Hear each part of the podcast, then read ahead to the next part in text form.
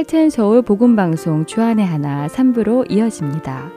주안의 하나 삼 부에서는 지난 방송들 중에서 신앙에 도움이 될 만한 프로그램들을 모아서 다시 방송해드리고 있습니다. 이번 칠월부터 구월까지는 이천십칠 년에 방송된 베들레헴에서 예루살렘까지와 이천십오 년에 방송된 나는 찬양하리라, 그리고 이천십이 년에 방송된 주님 누구십니까? 라는 방송이 준비되어 있습니다. 먼저 유병석 목사님께서 진행해 주시는 베들레헴에서 예루살렘까지 함께 들으시겠습니다.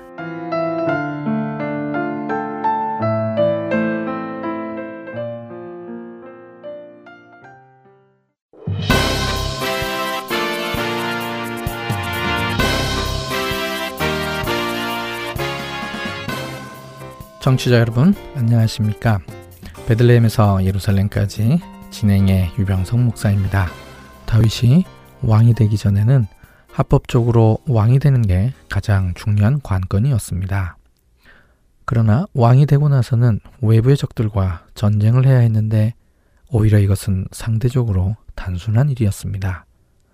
내부에 더 상대하기 힘든 적들이 도사리고 있었기 때문이죠. 이 내부의 문제들은 다윗의 범죄 때문에 생긴 일들이었습니다.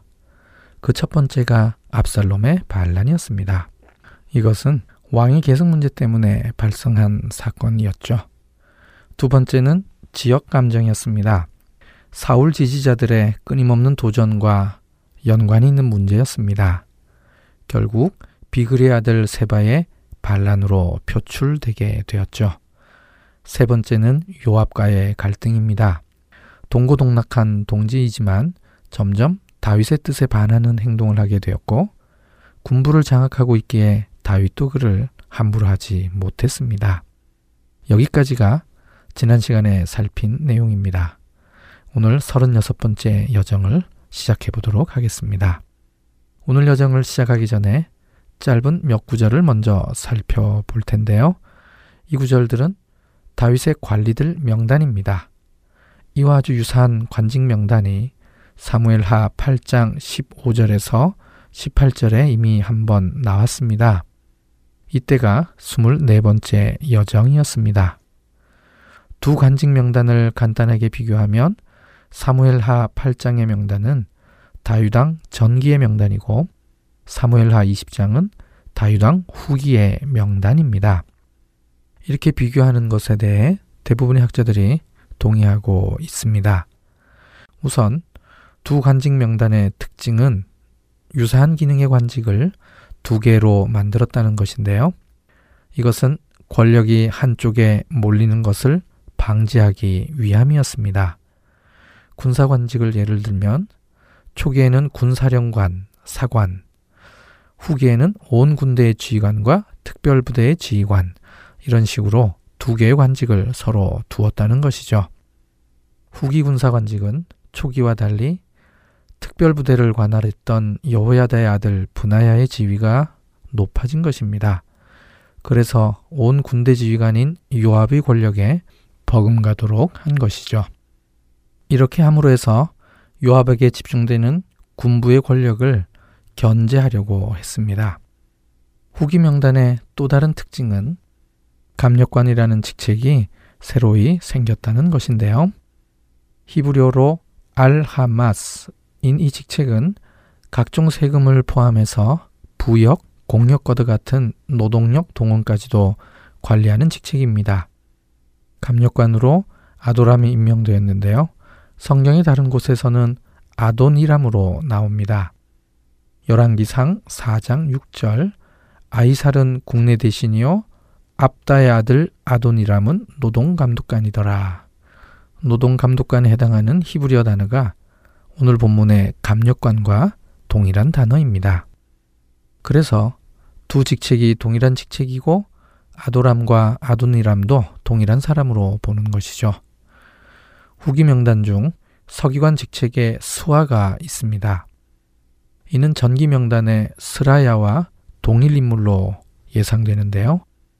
전기에는 다윗의 아들들이 대신이었고 후기에는 야일 사람 이라가 이 직책을 맡았습니다. 야일은 하본 야일을 줄여서 표현한 것입니다. 지난번에도 말씀드렸듯이 대신에 해당하는 히브리어가 코헨입니다. 관직에 대한 두 명단을 비교해보면 다윗의 후기 시대 때 관료제도가 좀 더 체계화된 것으로 보입니다. 나중에 솔로몬 시대가 되면 훨씬 더 체계적으로 되죠. 세바의 반란이 있은 후 기근이 있었습니다.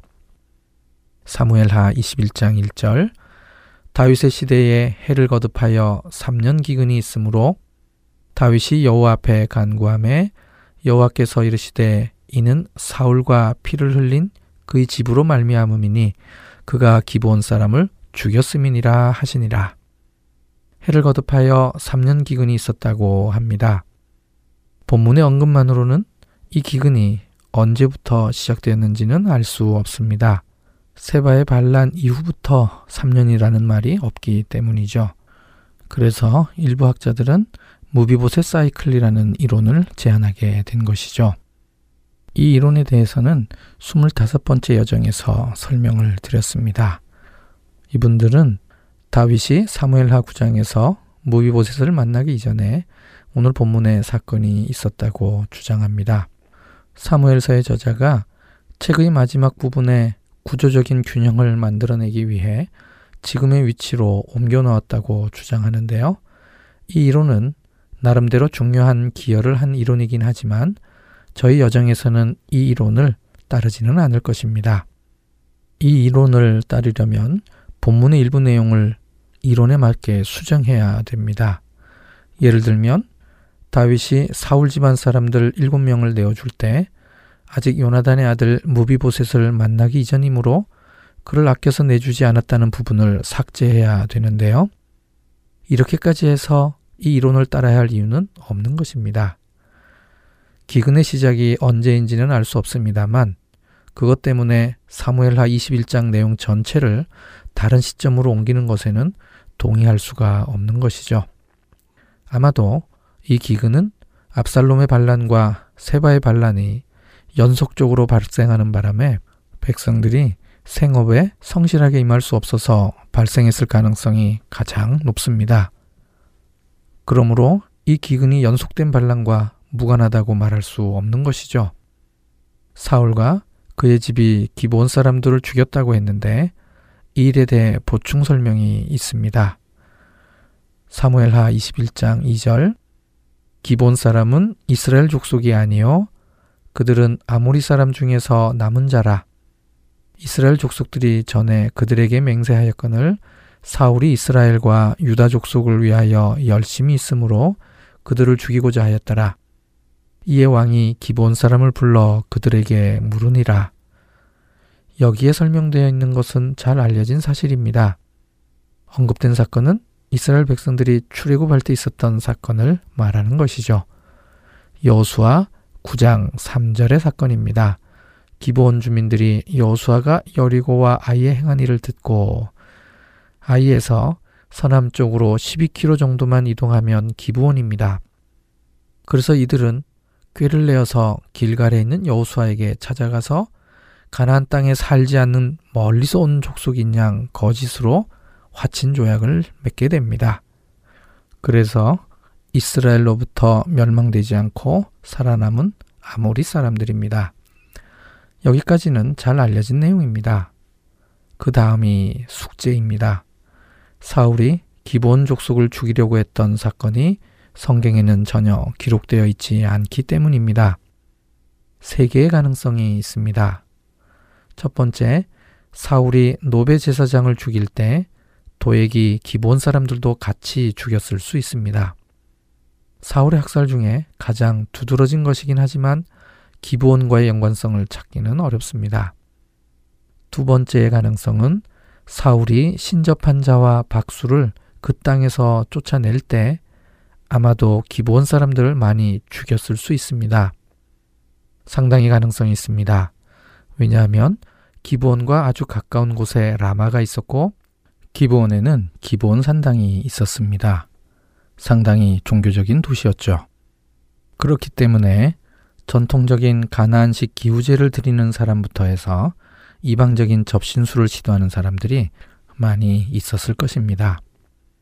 그런데 방금 읽은 본문에 보면 사울이 기브온 사람들을 죽이려고 한 이유가 이스라엘과 유다 족속을 위하여 열심히 있어서라고 했는데요. 그렇다면 가장 연관성이 있을 수 있는 사건이 신접한 자와 박수를 그 땅에서 쫓아낼 때일 것입니다. 세 번째 가능성은 사무엘하 사 장 삼 절에 베냐민에 속하는 부에롯 사람들이 기타임으로 도망했다고 합니다. 그렇다면 이 도망의 원인이 되는 어떤 사건이 있었을 텐데요. 그 사건이 아마도 기브온에서의 사륙이지 않을까라고 추정하는 것입니다. 이 세 번째 이유에 대해서는 열아홉 번째 여정에서 기타임을 설명할 때 이미 설명드렸습니다. 이 세 가지 가능성 중 좀 더 개연성이 있는 것은 두 번째 이유와 세 번째 이유입니다. 지금도 계속해서 연구 중에 있는데요. 조만간 분명한 이유를 찾아낼 것으로 기대합니다. 다윗은 기브온 사람들을 불러서 그들의 요구대로 시행하겠다고 약속합니다. 사무엘하 이십일 장 오 절과 육 절 그들이 왕께 아르되 우리를 학살하였고 또 우리를 멸하여 이스라엘 영토 내에 머물지 못하게 하려고 모해한 사람의 자손 일곱 사람을 우리에게 내주소서. 여호와께서 택하신 사울의 고을 기브아에서 우리가 그들을 여호와 앞에서 목매어 달겠나이다 하니 왕이 이르되 내가 내주리라 하니라. 이십일 장 오 절은 기브온 사람들을 학살하고 내쫓으려 한 사람은 언약의 파기자임을 선포하는 구절이고 이십일 장 육 절은 이 파기자가 받아야 할 형벌을 제시하는 구절입니다. 기브온 사람들과의 언약은 여호수아가 하나님의 이름으로 한 언약이었습니다. 그렇다면 이들이 제시한 형벌은 어디에서 온 것일까요? 민수기 이십오 장 사 절입니다. 여호와께서 모세에게 이르시되 백성의 수령들을 잡아 태양을 향하여 여호와 앞에 목매어 달라. 그리하면 여호와의 진노가 이스라엘에게서 떠나리라. 이 구절은 이스라엘 백성이 시딤에 머물면서 모압 여자들과 음행하고 바알부올에 가담하고 난 다음에 이 범죄에 대한 형벌로서 하나님께서 직접 명령하신 것입니다. 오늘 기브온 사람들의 표현이 이 형벌과 아주 유사합니다. 우선 여호와 앞에서 목매어 다는 것입니다. 기브온 사람들은 사울 집안 사람들을 목매어 다는 것이 단순히 인간적인 복수가 아니라 하나님과의 언약을 어긴 죄값을 치르도록 하겠다는 것입니다. 그렇게 함으로써 여호와의 진노를 이스라엘에서 떠나가게 하려는 것입니다. 목매어 달다에 해당하는 동사가 두 본문 다 호카입니다. 이 동사의 어근이 사람을 매달다는 의미로는 민수기 이십오 장 사 절과 사무엘하 이십일 장 육 절, 구 절, 십삼 절에서만 사용되었습니다. 그러니 두 본문이 서로 연관성이 있다고 볼 수밖에 없는 것이죠. 기브온 사람들은 사울의 자손 일곱 명을 요구했습니다. 기브온 사람들이 이들을 여호와께서 택하신 사울의 고을 기브아에서 매달겠다고 합니다. 그런데요, 정말 특이한 점은 이 구절을 읽으면서 어느 부분에 강조점을 두느냐에 따라서 장소를 다르게 해석할 수 있다는 것입니다. 먼저 여호와의 택하신을 강조하는 분들은 사울의 후손 일곱 명을 매단 곳을 기브온 산당으로 해석합니다. 여호와께서 택하신 장소이므로 일반적인 장소와는 구분되는 특별한 곳이어야 하기 때문입니다. 사울의 고을 기브아를 강조하는 분들은 사울 집안에 대한 복수이므로 사울의 궁전이 있었던 기브아 언덕으로 봅니다. 이제 다윗이 사울 집안의 자손 일곱 명을 기브온 사람들에게 넘겨줘야 합니다. 일곱 명을 선정하는데 우선적으로 요나단의 아들 무비보셋은 제외합니다. 요나단과의 맹세를 지켜야 했기 때문이죠. 그 다음에 먼저 두 명을 선정합니다. 사울에게는 한 명의 아내와 한 명의 첩이 있었는데요. 그 첩의 이름이 아야의 딸 리스바였습니다. 사울은 리스바를 통해서 두 명의 아들을 낳았습니다. 알모니와 무비보셋입니다. 먼저 이들을 선정했습니다. 나머지 다섯 명은 사울의 딸 메랍의 아들 다섯 명을 선정합니다. 이들은 사울의 외손자들입니다. 이들의 아버지는 무흘라 사람 바르실레의 아들 아드리엘이었는데요. 그렇다면 이들은 바르실레의 자식들이 됩니다. 여기서 아주 낯익은 이름이 나오는데요. 무흘라 사람 바르실레입니다. 혹시 다윗을 도왔던 길앗 사람 바르실레와 같은 사람이지 않을까요?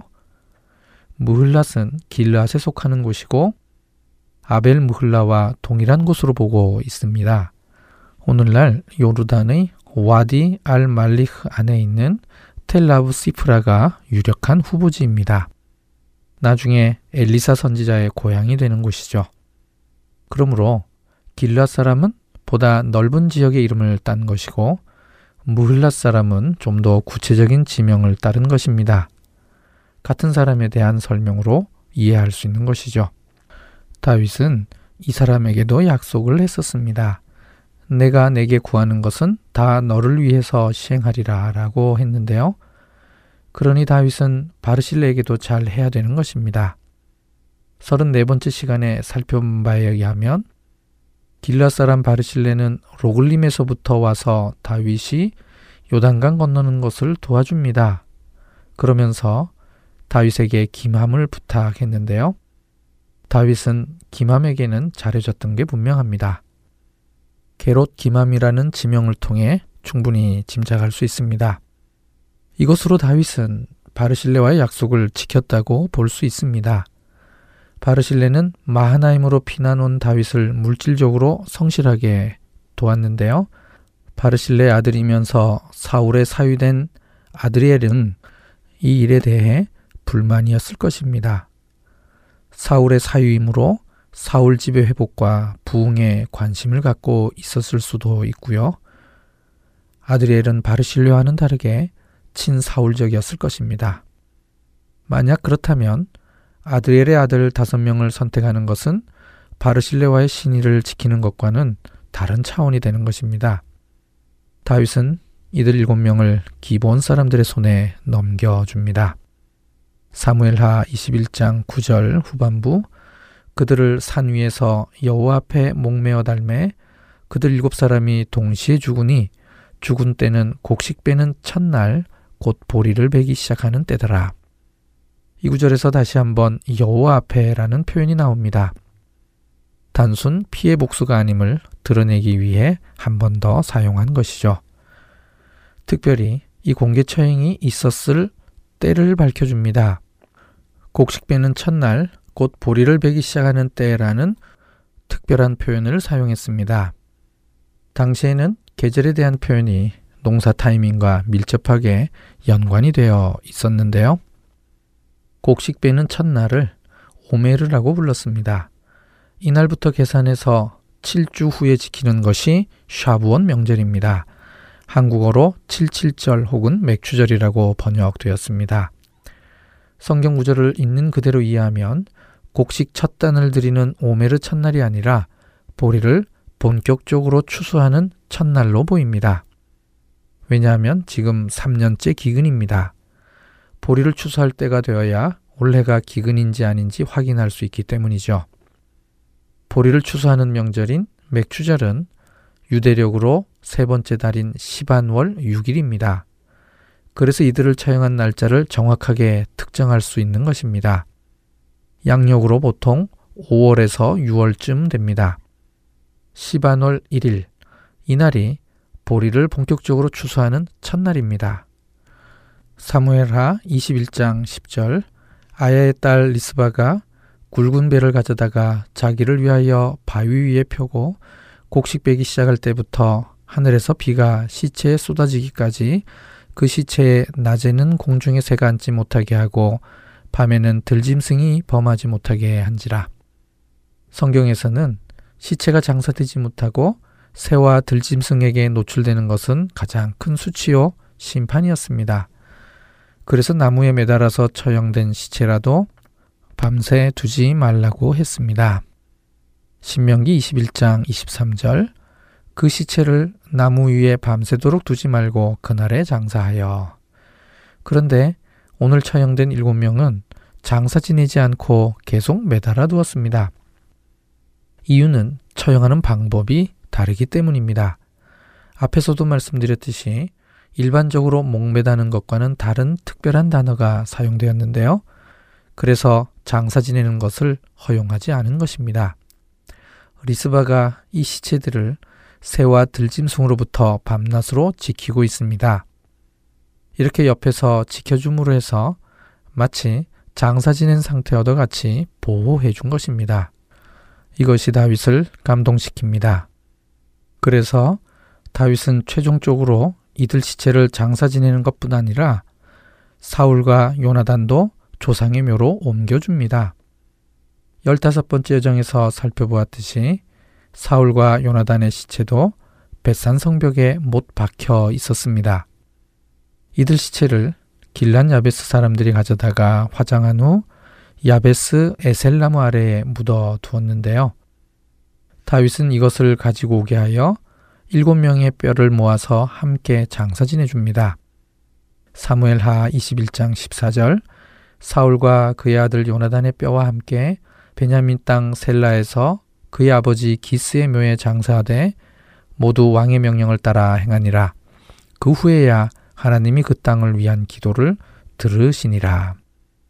당시에는 조상의 무덤에 묻히는 것이 가장 바람직한 죽음이라고 생각했습니다. 그래서 이 장의 풍습이 있었던 것입니다. 첫 번째 장례를 치르고 나서 뼈만 남게 되면 이들 뼈를 추려서 조상들의 뼈를 묻어둔 곳으로 옮기는 것이었습니다. 이렇게 하면 조상들과 함께 묻히는 게 되는 것이죠. 오늘 본문에서 사울과 요나단 그리고 일곱 명의 사울의 자손들이 한꺼번에 베냐민 땅의 셀라에 있는 기스의 묘로 이장이 됩니다. 베냐민 땅 셀라는 여호수아 십팔 장 이십팔 절에 한 번 더 언급되어 있는데요. 여호수아에서는 셀라 하엘렙라고 나옵니다. 한국말 성경에는 셀라와 엘렙이라고 해서 마치 두 성읍을 말하는 것처럼 번역되어 있습니다. 이는 어떤 성읍이라기보다는 지역 이름입니다. 그래서 성경학자들은 셀라 하엘렙와 베냐민 땅 셀라를 같은 지역으로 생각합니다. 베냐민 땅 셀라는 사울의 궁전이 있었던 기브아를 포함한 그 주변을 가리킵니다. 아마도 기스의 묘는 사울의 궁전이 있었던 기브아 가까운 곳에 있었을 것입니다. 기브온 사람들이 사울의 후손 일곱 명을 목매어 단 곳과도 가까운 곳입니다. 다윗은 사울과 그의 자손들을 조상의 무덤에 장사 지내 줌으로 해서 사울에 대한 신의와 요나단과의 언약의 충실함을 보여주었습니다. 또한 기브온 사람들에게는 공의를 해한 것이 되었고요. 이로써 길고 긴 사울과의 갈등이 완전히 해소되는 순간입니다. 오늘은 여기까지입니다. 다음 시간에 사무엘하 이십일 장 십오 절에서 이십이 장 오십일 절 말씀으로 다시 뵙겠습니다. 안녕히 계십시오.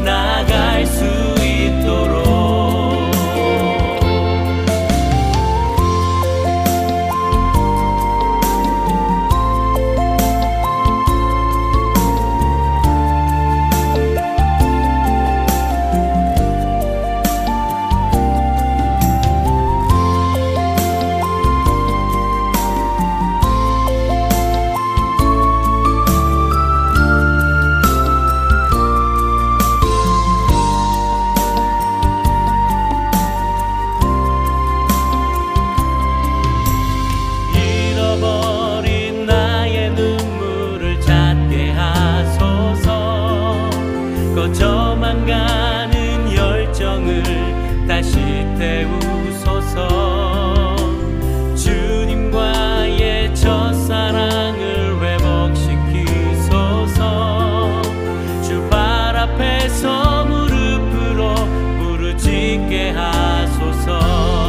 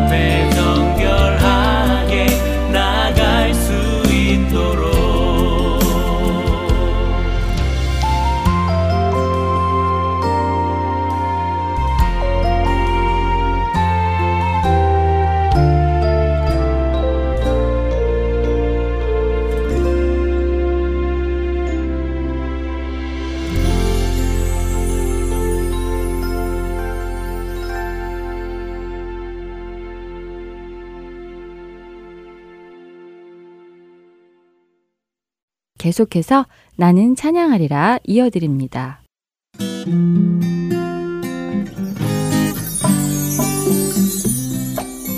샬롬 애청자 여러분 안녕하세요.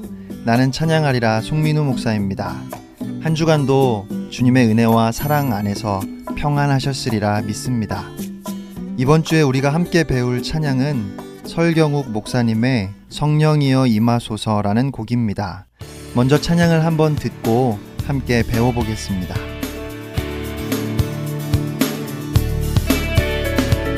성령이여 임하소서.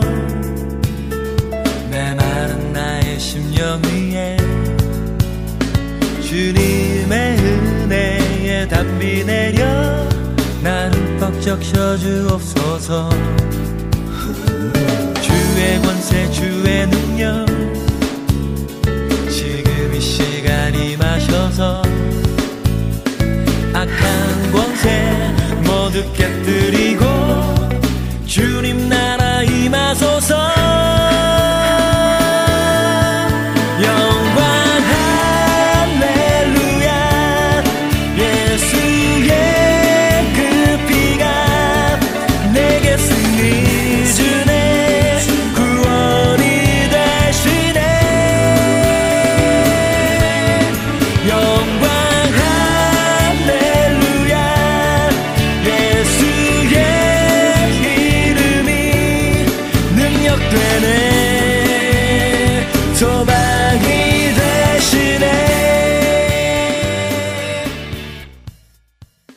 오늘 찬양의 가사를 한번 읽어드리겠습니다. 성령이여 임하소서. 메마른 나의 심령 위에 주님의 은혜에 담비 내려 날 흠뻑 적셔 주옵소서. 주의 권세 주의 능력 지금 이 시간 임하셔서 악한 권세 모두 깨뜨리고 주님 나라 임하소서. 영광 할렐루야 예수의 그 피가 내게 승리 주네. 구원이 되시네. 영광 할렐루야 예수의 이름이 능력 되네. 소망이 되시네. 조금 천천히 여덟 마디씩 나누어서 불러보겠습니다. 첫 번째 여덟 마디입니다. 성령이여 임하소서. 메마른 나의 심령 위에 주님의 은혜에 담비 내려 날 흠뻑 적셔 주옵소서. 성령이여 임하소서. 메마른 나의 심령 위에 주님의 은혜에 담비 내려 날 흠뻑 적셔 주옵소서. 두 번째 여덟 마디입니다. 제일 마지막 두 마디를 제외하면 처음 여덟 마디의 반복이라고 할 수 있습니다. 주의 권세, 주의 능력, 지금 이 시간 임하셔서 악한 권세 모두 깨뜨리고 주님 나라 임하소서. 주의 권세, 주의 능력, 지금 이 시간 임하셔서 악한 권세 모두 깨뜨리고 주님 나라 임하소서.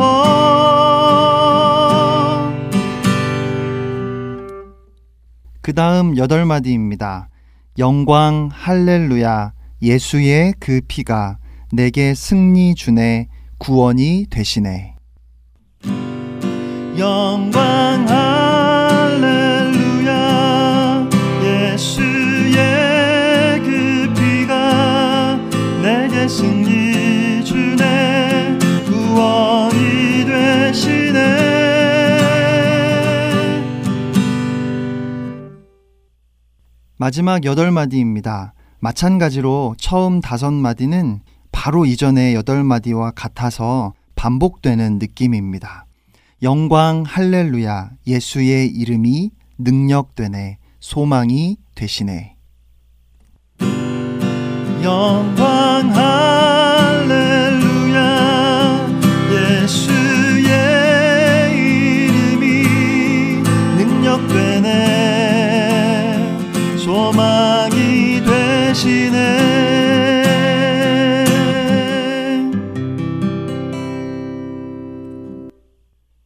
요한복음 십사 장 십육 절 말씀입니다. 내가 아버지께 구하겠으니 그가 또 다른 보혜사를 너희에게 주사 영원토록 너희와 함께 있게 하리니. 예수님께서 잡히시기 전에 제자들에게 마지막으로 말씀하시면서 다른 보혜사인 성령을 보내주시겠다고 약속하셨습니다. 아버지께서 다른 보혜사를 보내주시고 영원히 그들과 함께 있게 하실 것이라고 분명하게 말씀하셨습니다.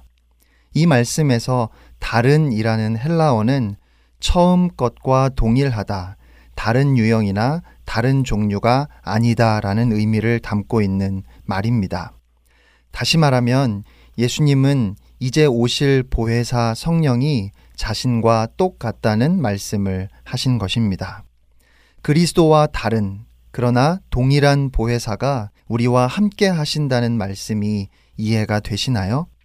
여러분, 만약에 지금 여러분 옆에 육신을 입으신 예수님이 계시다고 한번 상상해 보시기 바랍니다. 언제든지 무엇이든지 예수님께 여쭤볼 수 있고 도움을 청할 수 있다면 얼마나 좋을까요? 조금도 걱정하거나 염려할 필요가 없을 겁니다. 예수님께서 완벽하게 빈틈없이 가르쳐 주시고 인도해 주실 테니까요. 그런데 여러분, 그리스도의 영이신 성령님이 지금 우리 안에 계시다는 사실을 여러분은 그렇게 받아들이고 계십니까? 성령이 우리 안에 계시다는 사실은 잘 아시리라 생각합니다. 고린도전서 삼 장 십육 절 말씀입니다. 너희는 너희가 하나님의 성전인 것과 하나님의 성령이 너희 안에 계시는 것을 알지 못하느냐. 성령이 우리 안에 계십니다. 그리고 그분은 예수님은 아니지만, 그래서 다른 분이지만 또한 그분은 예수님과 같이 하나님이십니다. 그 하나님이신 성령님이 우리 안에 계시다는 것입니다. 그분은 우리를 도와주시는 분입니다. 그리고 그분은 영원히 우리와 함께 계시는 분입니다. 그런데 문제는 우리가 성령의 임재에 대해서 중요하게 생각하지 않는다는 것입니다. 많은 사람들이 성령 하나님에 대해 그분의 임재에 대해 관심이 없는 것 같습니다. 그래서 성령의 도우심을 구하지 않습니다. 성령의 음성에 귀 기울이지도 않지요. 그리고 그렇기 때문에 우리의 삶에 변화가 없습니다. 애청자 여러분, 성령 하나님이 우리 안에 계시다는 이 진리는 예수님이 지금 우리 옆에 계신 것 이상의 큰 축복입니다. 왜냐하면 예수님께서 그렇게 분명하게 말씀하셨습니다. 요한복음 십육 장 칠 절 말씀입니다. 그러나 내가 너희에게 실상을 말하노니 내가 떠나가는 것이 너희에게 유익이라. 내가 떠나가지 아니하면 보혜사가 너희에게로 오시지 아니할 것이요. 가면 내가 그를 너희에게로 보내리니. 이런 말씀입니다. 내가 삼 년 반 동안이나 너희와 함께 있었지. 그런데 이제는 내가 떠나고 성령이 오시는 것이 너희에게 더 좋은 것이다. 제자들이 이 말씀을 들었을 때 아마 이해하기 어려웠을 겁니다. 육신을 입고 이 땅에 오셔서 같이 먹고 직접 얘기하며 함께 웃었던 예수님이 가시고 우리의 눈으로 볼 수 없는 영이신 성령이 오시는 것이 더 낫다는 말씀을 어떻게 쉽게 이해하겠습니까? 지금 우리에게 선택하라고 해도 우리 눈에 보이는 예수님이 옆에 계시는 것을 택할 것 같습니다. 그러나 예수님께서는 분명하게 말씀하셨습니다. 내가 떠나가는 것이 너희에게 유익하다. 왜냐하면 내가 떠나가지 않으면 보혜사가 너희에게 오시지 않을 것이다. 그러나 내가 가면 보혜사를, 성령을 너희에게 보내주겠다. 그 성령이 너희 안에 계셔서 영원히 떠나지 않으시고 너희와 함께 계실 것이다. 사랑하는 애청자 여러분, 성령의 역사 없이 우리는 결코 세상과 구별된 삶을 살 수 없습니다. 오직 성령의 능력으로 살아갈 때 우리의 삶에 성령의 열매가 맺어지게 됩니다. 그럴 때 교회는 세상과 구별될 수밖에 없고 또 세상은 구별된 교회를 주목할 수밖에 없습니다. 이것이 초대교회에 믿는 자의 수가 날마다 더해갔던 성령의 역사입니다. 성령이 역사하시면 그 누구도 그 무엇도 성령을 막을 수 없습니다. 그러나 성령이 역사하시지 않는 한 아무리 노력해도 진정한 부흥은 기대할 수 없습니다. 오직 성령이 역사하시는 그곳에 악한 권세가 무너지고 하나님의 나라가 임합니다. 애청자 여러분, 매일매일 기억하시기 바랍니다. 성령이 여러분 안에 계십니다. 그분은 여러분을 도우시는 하나님이십니다. 그러므로 매일 순간순간 이렇게 기도하세요. 내 안에 계시는 성령님, 나의 삶을 성령님께 드립니다. 내가 성령님의 음성을 듣고 그 음성에 순종하기를 원합니다. 연약한 내 힘이 아니라 성령의 능력으로 살기를 원합니다. 그렇게 날마다 순간마다 성령님과 교제하시기를 바랍니다. 그것이 바로 성령 충만한 삶입니다. 그렇게 할 때 성령의 능력과 지혜를 경험하게 되고 주님을 더욱 사모하게 될 것입니다. 왜냐하면 하나님과의 교제는 오직 그분만을 더욱 더 사모하게 만들기 때문입니다. 그리고 그렇게 성령을 의지할 때 우리는 우리의 연약함을 떨쳐버리고 성령의 열매를 맺는 삶을 살아가게 될 것입니다. 우리의 삶에서 나타나는 성령의 능력을 보고 세상이 놀라게 될 것입니다. 오직 성령 충만한 삶을 갈망하는 여러분이 되시기를 주님의 이름으로 축복하며 나는 찬양하리라 마치겠습니다. 지금까지 송민우 목사였습니다. 여러분, 승리하세요.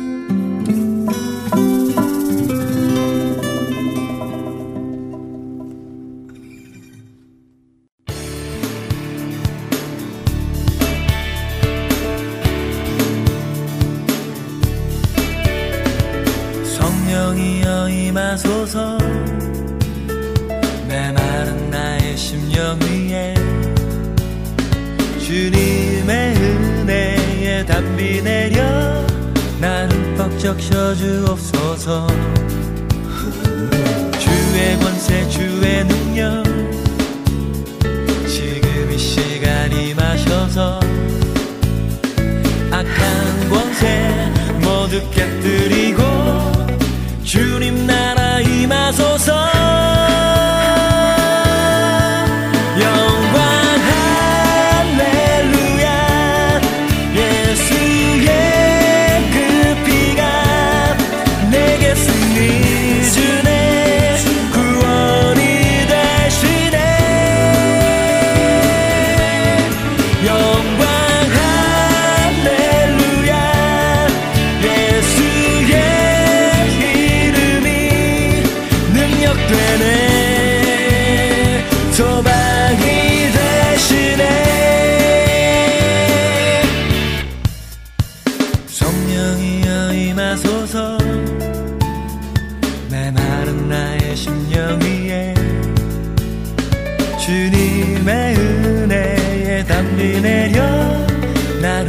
적셔주옵소서.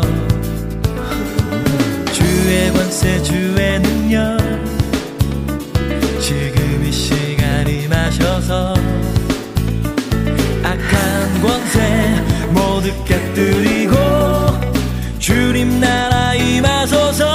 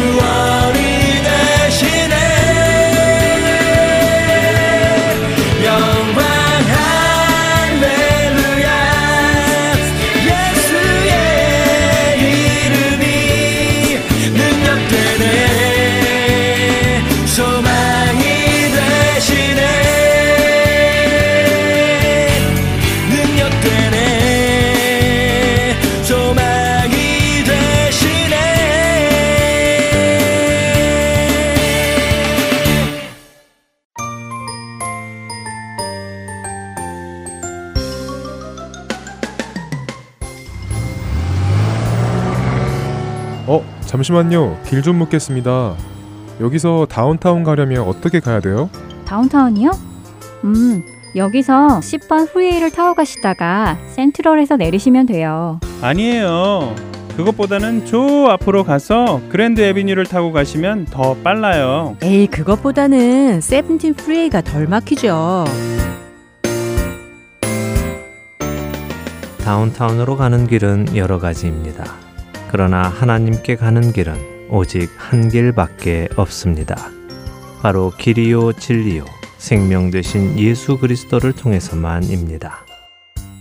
Heart and Soul 복음 방송은 길 잃은 영혼들을 생명의 길로 인도합니다. 영혼을 살리고 세우는 Heart and Soul 복음 방송 홈페이지 더블유 더블유 더블유 닷 하트 앤 소울 닷 오알지와 스마트폰 앱으로 만나실 수 있습니다.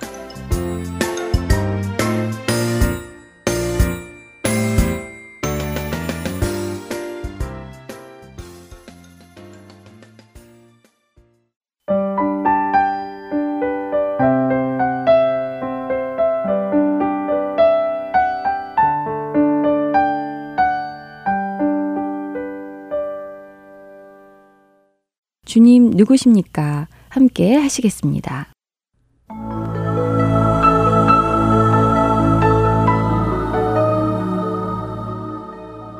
하트앤서울 복음방송 애청자 여러분 안녕하세요.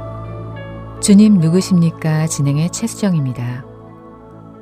출애굽기 삼십일 장 십삼 절에서는 너는 이스라엘 자손에게 말하여 이르기를 너희는 나의 안식일을 지키라. 이는 나와 너희 사이에 너희 대대의 표징이니 나는 너희를 거룩하게 하는 여호와인 줄 너희가 알게 함이라 라고 하나님께서 말씀하시는데요. 이것은 내가 여호와 메카드 시켐인 줄 너희로 알게 함이라 라는 뜻입니다. 하나님께서 이스라엘 자손들에게 안식을 거룩하게 만드신 것 같이 이스라엘 자손들도 하나님 앞에서 거룩하게 구별되도록 만드셨습니다. 이렇게 이스라엘 자손들에게 선포되었던 하나님의 또 다른 이름은 하나님께서 우리를 성화시킨다는 여호와 메카드 시켐입니다. 우리는 기독교인으로서 성화되어가는 과정 혹은 성화되어가고 있다는 말을 종종 듣게 됩니다. 여기서 성화란 거룩하게 되거나 또는 거룩하게 함이라는 뜻을 갖고 있습니다. 그러면 거룩하다라는 것은 무슨 뜻일까요? 많은 분들이 거룩하다라는 것은 크고 높은 그리고 위대한이라는 뜻으로 알고 계시는데요. 물론 그런 뜻도 있지만 거룩의 원뜻은 구분되다라는 것입니다. 그래서 하나님께서는 모든 피조물들과 구분되시는 거룩하신 분이시며 죄와 구별된 혹은 더러운 것과 구별되신 분이시지요. 그분이 거룩하시기에 그분의 자녀인 우리도 거룩해야 합니다. 하나님께서 우리를 거룩하게 하신다는 여호와 메카드 시켐의 이름을 살펴보겠습니다. 성화하다, 구별하다, 거룩한이라는 단어에서 히브리어 카드시가 공통적으로 쓰였는데요. 분리되다, 성스럽게 되다, 성결케 되다라는 뜻의 히브리어 카디시와 육체적으로 도덕적으로 순수한 성도, 즉 거룩한 성도를 뜻하는 하기오스에서 나온 것입니다. 레위기 이십 장 칠 절과 팔 절에서 너희는 스스로 깨끗하게 하여 거룩할지어다. 나는 너희의 하나님 여호와이니라. 너희는 내 규례를 지켜 행하라. 나는 너희를 거룩하게 하는 여호와이니라 라고 말씀하시는데요. 이 성경 구절을 새 번역에서 보면 그러므로 너희는 몸가짐을 깨끗하게 하고 거룩한 사람이 되어야 한다. 나는 주 너희의 하나님이기 때문이다. 내가 정한 규례를 지켜 그대로 하여야 한다. 나는 너희를 거룩하게 한 주다 라고 번역됩니다. 그렇습니다. 우리는 더러운 것과 구별되어 하나님의 자녀로서 깨끗한 몸과 마음을 유지하여 거룩한 사람이 되어야 한다는 말씀이지요. 거룩해야만 거룩하신 하나님 앞에서 우리가 머물 수 있습니다. 성경은 히브리서 십이 장 십사 절에서 우리에게 모든 사람과 더불어 화평함과 거룩함을 따르라. 이것이 없이는 아무도 주를 보지 못하리라 라고 말씀하십니다. 또 레위기 십일 장 사십오 절에서 여호와께서는 내가 거룩하니 너희도 거룩할지어다 라고 말씀하십니다. 이렇게 우리 주 여호와께서는 구별되어 성화된 거룩한 우리들이 되기를 바라시는데요. 그러면 우리들이 어떻게 거룩한 자녀가 될 수 있을까요? 우리 스스로 거룩하게 될 수 있을까요? 아니지요. 우리는 결코 스스로 될 수 없습니다. 구원과 마찬가지로 예수 그리스도의 피로 거룩하게 될 수 있습니다. 히브리서 십 장 십 절부터 십일 절에 이 뜻을 따라 예수 그리스도의 몸을 단번에 들이심으로 말미암아 우리가 거룩함을 얻었노라. 제사장마다 매일 서서 섬기며 자주 같은 제사를 드리되 이 제사는 언제나 죄를 없게 하지 못하거니와 라고 말씀하십니다.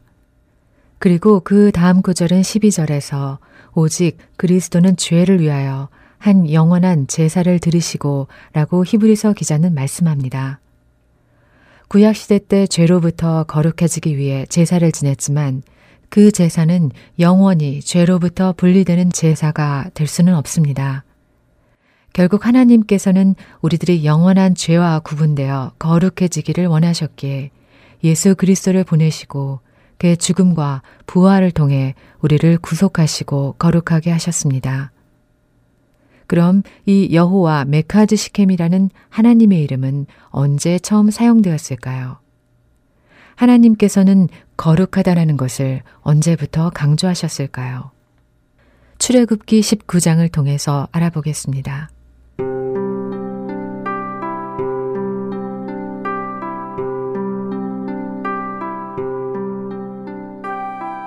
이스라엘 자손들이 이집트 땅에서 나온 뒤 셋째 달 초하루 날 바로 그날 그들은 시내 광야에 이르렀다.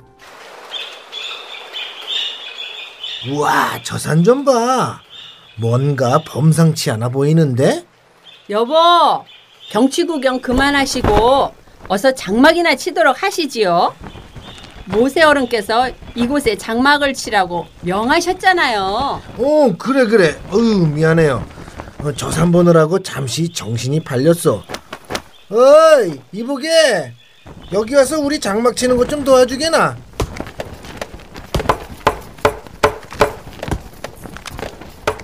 그래, 백성들이 몸을 장막을 잘 치고 있구나.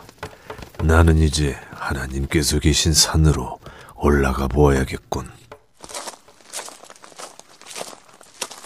모세야. 예, 주님. 너는 이같이 야곱의 집에 말하고 이스라엘 자손들에게 말하라. 내가 애굽 사람에게 어떻게 행하였음과 내가 어떻게 독수리 날개로 너희를 업어 내게로 인도하였음을 너희가 보았느니라. 세계가 다 내게 속하였나니 너희가 내 말을 잘 듣고 내 언약을 지키면 너희는 모든 민족 중에서 내 소유가 되겠고 너희가 내게 대하여 제사장 나라가 되며 거룩한 백성이 될 것이다.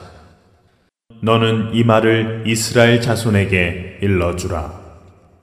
예, 알겠습니다. 이제부터 내가 너희를 거룩한 자로 만들어 가겠다. 주님, 감사합니다. 이로써 여호와께서는 거룩한 백성이 되는 것을 명령하시며 거룩한 하나님이신 메카디시케임 하나님을 선포하시고 그들에게 하나님의 백성으로 거룩하게 살아갈 십계명을 주셨다.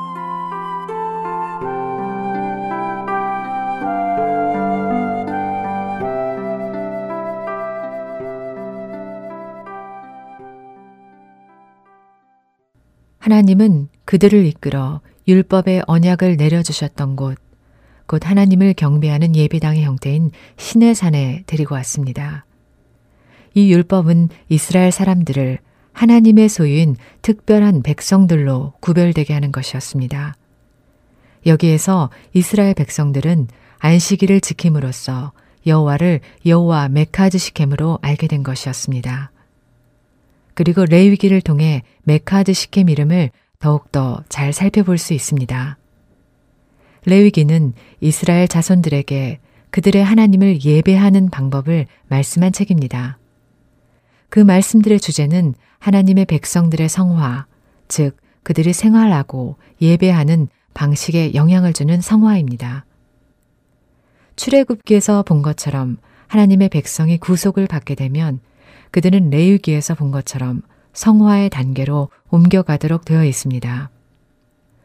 하지만 앞서 말씀드린 대로 우리는 율법을 지키는 것과 제사를 통해서는 우리가 결코 거룩해질 수 없지만 예수님의 죽음과 부활을 통해 우리는 거룩한 자녀로 새로 태어나는 것이지요. 그리고 하나님께서는 우리가 하나님의 자녀가 되는 순간부터 우리를 성화시켜 주시지요. 예를 들면 예수님의 제자들 중 마태를 세리에서 제자로 만드신 분도 하나님이시며 어부인 성급한 성격의 베드로를 성화시켜서 복음을 전파하게 한 것도 하나님이십니다. 하나님의 자녀로서 구속받은 우리들은 하나님께서 하나님의 방법으로 우리를 성화시켜 나갑니다. 끝내는 죄와 세상과 분리되어 거룩한 자녀가 된 영화로운 자녀들이 되는 것이지요. 이렇게 우리를 성화시켜주는 하나님께 감사드리며 기쁨으로 순종하며 하루하루를 거룩한 하나님의 자녀답게 살아가는 우리들이 되기를 소망합니다. 예수님께서는 하나님께 이렇게 기도를 드렸습니다. 내가 세상에 속하지 아니함 같이 그들도 세상에 속하지 아니하였사옵나이다. 그들을 진리로 거룩하게 하옵소서. 아버지의 말씀은 진리이니이다. 아버지께서 나를 세상에 보내신 것 같이 나도 그들을 세상에 보내었고 또 그들을 위하여 내가 나를 거룩하게 하오니 이는 그들도 진리로 거룩함을 얻게 하려 함이니이다. 요한복음 십칠 장 십육 절에서 십구 절 말씀입니다. 매일 말씀을 읽고 행하며 그 속에서 신령과 진정으로 예배드리는 거룩한 자녀가 되시기를 바라겠습니다.